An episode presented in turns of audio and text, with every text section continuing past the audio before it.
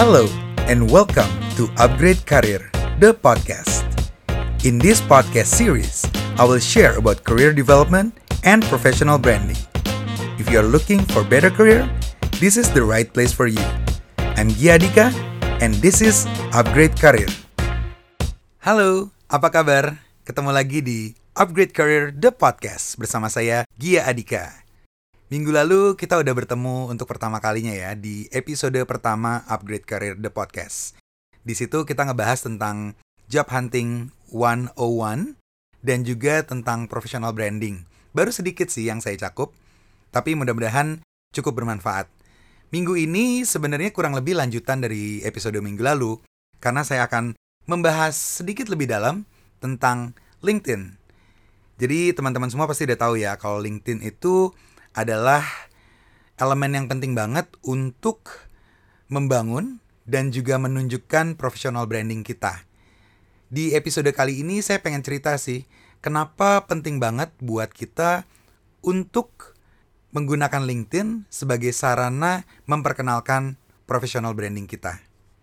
Selain CV, zaman sekarang tools yang paling krusial banget untuk digunakan adalah LinkedIn. Karena ya jujur aja ya, yang namanya CV itu nggak bisa hidup dengan sendirinya tanpa dikirim. Beda dengan LinkedIn. Kalau kita sudah membangun professional branding dengan membuat profile kita di LinkedIn, otomatis bisa ditemukan. Banyak cara ya.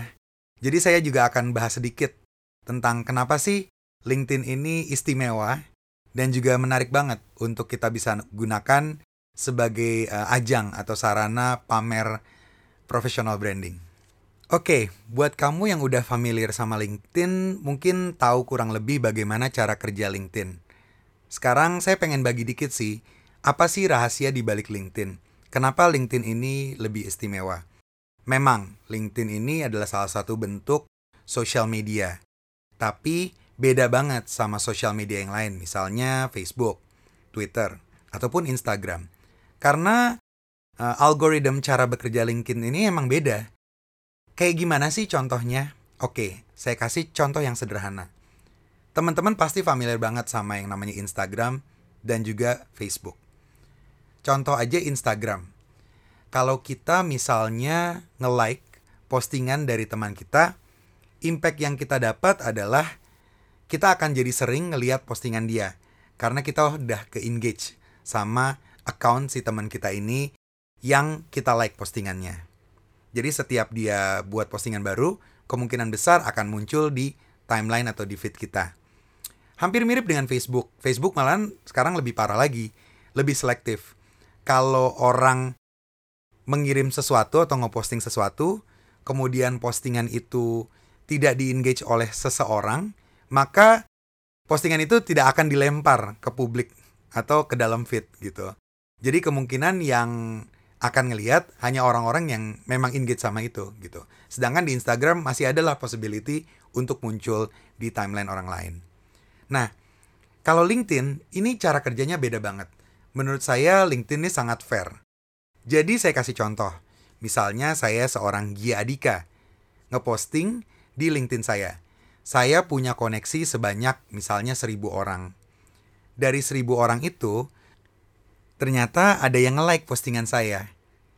Nah, kalau postingan saya di-like oleh salah satu koneksi saya, impactnya adalah postingan saya juga bisa muncul di feed temannya teman saya. Jadi, kemungkinan besar kita akan ditemukan oleh orang itu sangat tinggi. Makanya, saya menamakan LinkedIn sebagai tempat untuk menemukan dan ditemukan. Karena bisa kamu bayangin sendiri dong kekuatannya. Selain bisa muncul di timeline teman kita, temannya teman kita juga bisa melihat postingan kita. Bayangin misalnya saya ngepost tentang tips kerja. Kemudian postingan itu menarik banyak teman-teman saya. Akhirnya semua pada nge-like. Dari itu dampaknya bisa terlempar ke teman-teman mereka. Jadi kalau misalnya ternyata teman-teman mereka itu lingkarannya adalah rekruter. Dan rekruter itu ngeliat postingan saya sangat bagus gitu. Jadi ada kemungkinan bahwa saya akan dikontak oleh rekruter-rekruter yang melihat postingan saya itu. Nah, probabilitas seperti ini sangat mungkin muncul di LinkedIn kalau memang kita aktif di LinkedIn. Makanya, saya selalu menyarankan untuk semua profesional muda yang lagi aktif bekerja, sedang mencari kerja, atau bahkan mungkin punya bisnis sendiri, itu menggunakan LinkedIn dengan baik dan bijak dalam arti harus rajin ngepost sesuatu yang menarik dan kedua harus sering-sering mengupdate LinkedIn-nya. Kenapa? Karena selain tadi algoritma yang saya cerita itu, hal lain yang sangat-sangat bisa muncul di LinkedIn adalah buzzwords atau keywords atau kata kunci. Jadi misalnya di profil saya menampilkan kata kunci yang sangat kuat di bidang marketing. Saat seseorang mencari tentang marketing, nama saya bisa akan ada di atas kemudian muncul di pencarian tersebut. Jadi itulah sebabnya dan itulah rahasia dari algoritma LinkedIn yang membuat kita jadi gampang ditemukan oleh orang lain. That's why banyak banget orang yang manfaatkan LinkedIn untuk mencari kerja dan juga mencari calon tenaga kerja di perusahaannya. Nah, tadi kan udah pada tahu ya apa rahasia di balik LinkedIn dan kenapa penting banget untuk selalu mengupdate LinkedIn kita. Sekarang saya mau cerita nih alasan-alasan lain kenapa LinkedIn itu penting atau harus kita gunakan. Yang pertama, ya pastinya buat para job seekers, LinkedIn itu bisa dimanfaatkan untuk mencari kerja. Ibaratnya, you can actually tap into their powerful job boards. Kenapa? Karena perusahaan-perusahaan di zaman sekarang ini hampir semuanya menggunakan atau memanfaatkan LinkedIn untuk mencari karyawan baru.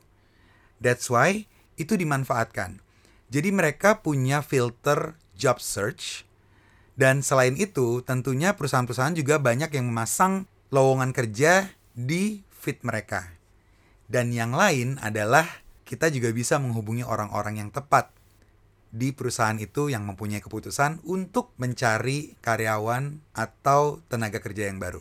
Yang nggak kalah penting, tadi saya udah mention bahwa LinkedIn ini adalah tempat kita membangun brand. Kalau social media yang lain, itu kan biasanya lebih ke sesuatu yang personal ya.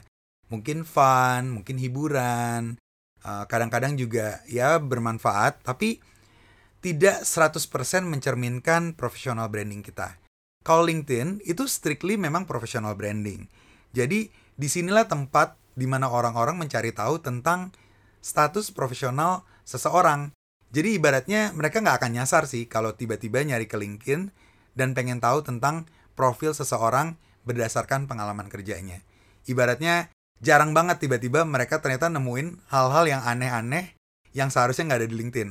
Kalau mereka nemuin itu artinya memang orang yang memasang profilnya atau menggunakan profilnya itu menyalahgunakan. Nah, yang lainnya adalah selain tadi aku ngomong tentang algoritmnya LinkedIn yang sangat kuat, selain itu LinkedIn juga bisa memunculkan nama kita di SEO Google. Jadi kalau uh, LinkedIn kita cukup kuat saat misalnya nih saya search Gia Adika, itu akan muncul di rank Google-nya. Gitu. Bahkan memungkinkan banget kalau memang kita punya posisi yang bagus di suatu perusahaan, let's say di perusahaan A, dan kemudian di search di Google perusahaan A, itu ada kemungkinan kita juga muncul di Google. So itu harus dimanfaatin banget ya. Nah, yang lainnya, kenapa sih LinkedIn itu penting banget? Karena LinkedIn itu bisa memaintain daftar kontak network kita.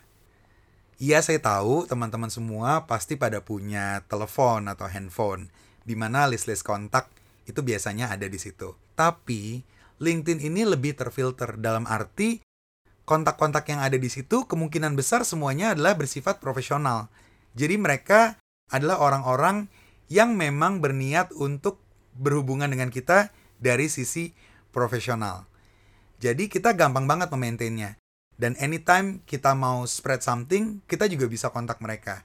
So, tinggal buka aja list kontak kita, siapa yang mau dihubungin atau perusahaan apa yang mau dihubungi, itu bisa dilakukan langsung lewat LinkedIn.